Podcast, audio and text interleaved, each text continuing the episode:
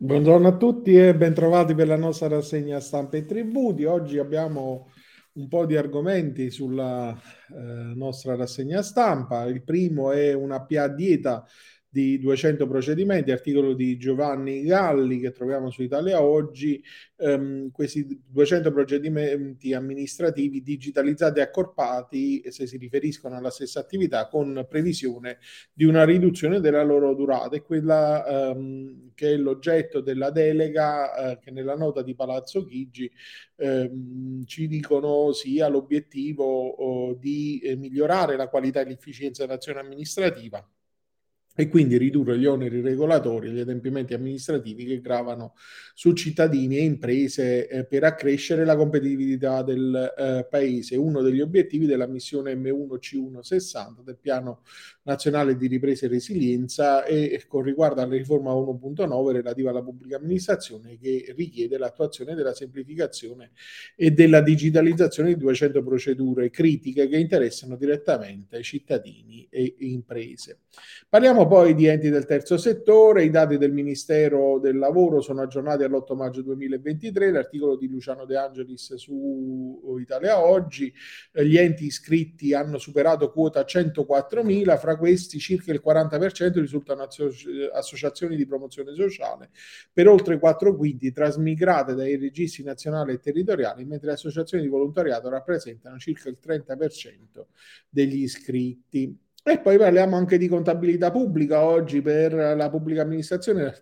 l'articolo di Massimo Venturato che ricorda come se ne parlerà nel convegno in memoria di Antonio Borghi organizzato da Ancrel il 17 maggio, ci dice come se da un lato si condivide l'idea che è necessario uniformare il sistema contabile delle nostre pubbliche amministrazioni al fine di ottenere una lettura omogenea dei dati aggregati compatibili con quelli degli altri Stati membri dell'Unione Europea, ci si chiede in primis se i piccoli enti locali sono in grado di poter tenere una vera contabilità economico-patrimoniale basata sul principio della competenza economica e in secundis se ha un senso rivoluzionare il metodo di rilevamento contabile solo ai fini rendicontativi e non anche previsionali, dovendo basare il programma di spesa ancora sulla contabilità finanziaria, con una richiesta di un doppio lavoro a carico dei funzionari e senza che lo strumento sia utilizzabile per il corretto controllo di gestione. Come dire, insomma, se si vogliono leggere i dati di andamento di una macchina in Italia come in Germania, come in Francia, senza sapere dove sta andando e quando magari la macchina è già rotta.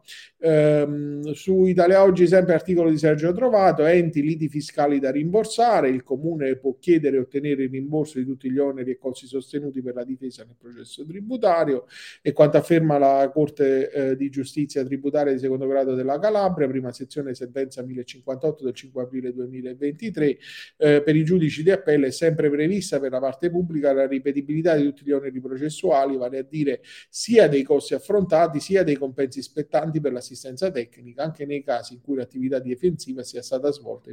da funzionari dell'amministrazione finanziaria o da dipendenti di enti locali, con alcune varianti attinenti nelle diverse novelle succedute sia alla sola modalità di determinazione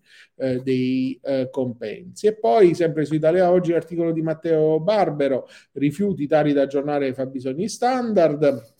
Il Dipartimento delle Finanze ha pubblicato le nuove linee guida interpretative per supportare gli enti locali che devono approvare i piani finanziari e le tariffe per l'anno 2023. La scadenza dopo il rinvio del termine, come sappiamo, è fissata al 31 maggio anche per le amministrazioni che hanno già variato i preventivi. Passiamo a NT Plus Enti Locali ed Edilizia, dove troviamo l'articolo di Corrado Mancini: certificazione Covid 2022, doppio binario per le agevolazioni Tari con i bonus introdotti dal DL 50 del 2022, i comuni non raggiungono l'obiettivo di sterilizzare l'aumento dei servizi di raccolta e smaltimento dei rifiuti in capo agli utenti finali, e quindi le politiche etarie ai fini della certificazione rilevano secondo un doppio binario. Difatti le agevolazioni etarie per le utenze domestiche e non domestiche, incluse quelle adottate entro il 31 luglio scorso,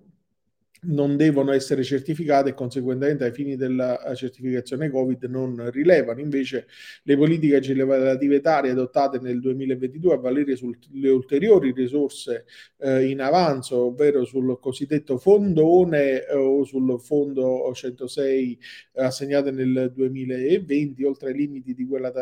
tabella 1 del decreto 59.033 del 2021 e delle risorse assegnate, diciamo sono rilevanti ai fini della certificazione. In questo caso le maggiori spese devono essere importate nella colonna maggiori spese 2022 Covid sulla sezione del modello Covid-19 del 2022.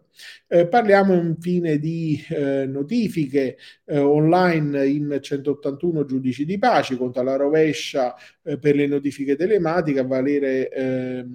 legale nel settore civile per 181 sedi di giudici di pace. Il Ministero della Giustizia ha messo in moto una procedura rivolgendosi a un elenco di uffici ancora in sperimentazione per attuare questa modalità e se entro il termine che hanno assegnato non arriverà una risposta al Dipartimento della Transizione Digitale, l'amministrazione procederà a accertare la funzionalità che consentirà questi nuovi servizi di comunicazione. Articolo di commento di Dario Ferrara, lo troviamo su Italia Oggi. Concludiamo con l'articolo di Angelo Lucarella, solo il ruolo costituisce titolo della pretesa su Italia Oggi, e quanto afferma la Cassazione con il principio appunto sancito nell'ordinanza 10.846 del 2022, definendo che quel che da anni risulta scritto normalmente ma che per via di diverse interpretazioni giurisprudenziali di merito e di legittimità non ha trovato consolidamento sul fronte probatorio, quindi benché fosse pacifica la natura giuridica del ruolo rispetto alla cartella esattoriale, il problema era la sua funzione processuale non meramente amministrativa, e quindi il principio è che soltanto il ruolo costituisce titolo della pretesa nei confronti del contribuente senza che alcun rilievo assuma